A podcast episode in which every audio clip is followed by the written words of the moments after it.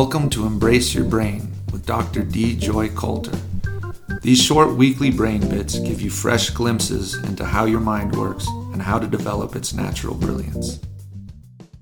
Welcome to the podcast. Today we're going to look at brain glasses that keep us safe.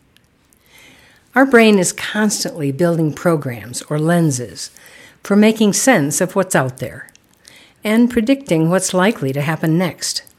Some of those lenses are built with practice and curiosity, and they let us see details that others can't see. But safety lenses work differently. They don't go for details.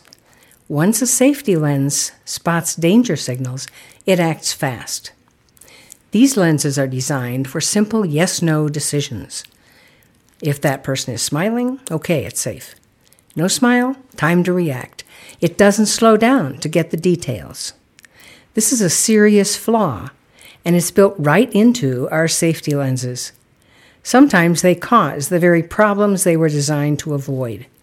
Because once they take over our brains, all complex thinking shuts down, and all ability to make wise decisions goes out the window.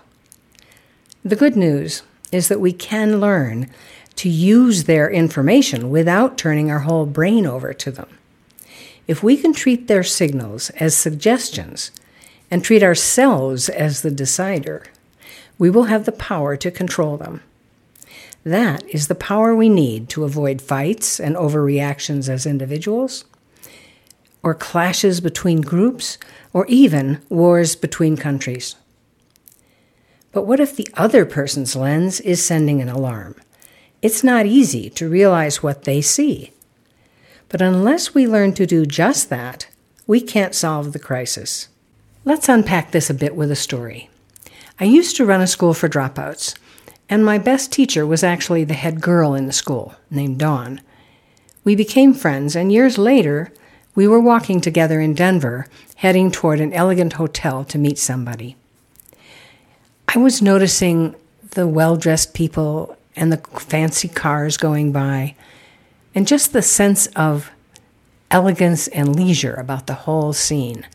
When she popped up with, Boy, Denver sure is a tough place. And I thought, Well, she's a very tough girl. What's she talking about? And I said, Well, maybe some places are. And we went walking a little longer, and she said, No, I mean here. And I thought a minute, and I said, Well, maybe at night. We walked a little further, and she said, No, I mean now. Okay, we're on the same sidewalk, three feet apart. So I looked again, and sure enough, ahead of me, in amongst all the people that were all so well dressed and that I noticed, were these two tough guys. And they had their eye on her, but they couldn't see me any more than I saw them.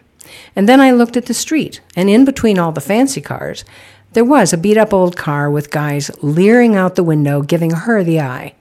I hadn't seen them. I'm sure they didn't see me. They didn't see me because I was invisible. And I actually know how to be invisible. I think some people have that skill. It works as long as you happen to be a nondescript sort of person. And I'm sort of short and frumpy, and I can I can send no vibes, no danger signals, no victim signals, nothing. I just kind of can go below the radar. But some people can't do that. What if you're tall and then you're taught not to slump because it won't work anyway? They still see you. Then you have to learn to be bold and claim the space. So you have beauty and power and drama, and you just end up being a standout. Well, that's great as long as you stand out because of the elegance of your nature. But what if you stand out because of markers you can't hide? What if those markers trigger other people? Your skin color, your clothing, your native language, the list goes on. Then what?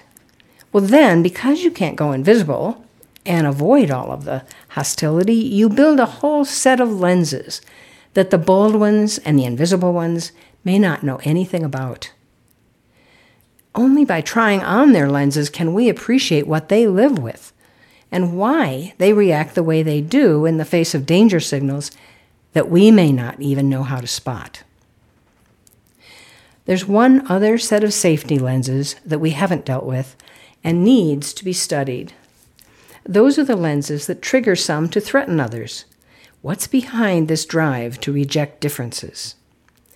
What we do know so far is that this instinct to cull the deviant is extremely ancient. It was the key survival skill or the lens for the age of the dinosaurs, and it kept them from breeding any weaknesses into their offspring. Since then, it's been one of the marks of our humanity to care for those with differences or disabilities and to create communities that include us all. The struggle to keep our lenses of compassion polished is critical, and it'll be the focus of our next podcast.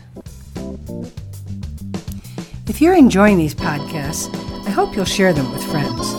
And please visit us at embraceyourbrain.com to check out some really great resources.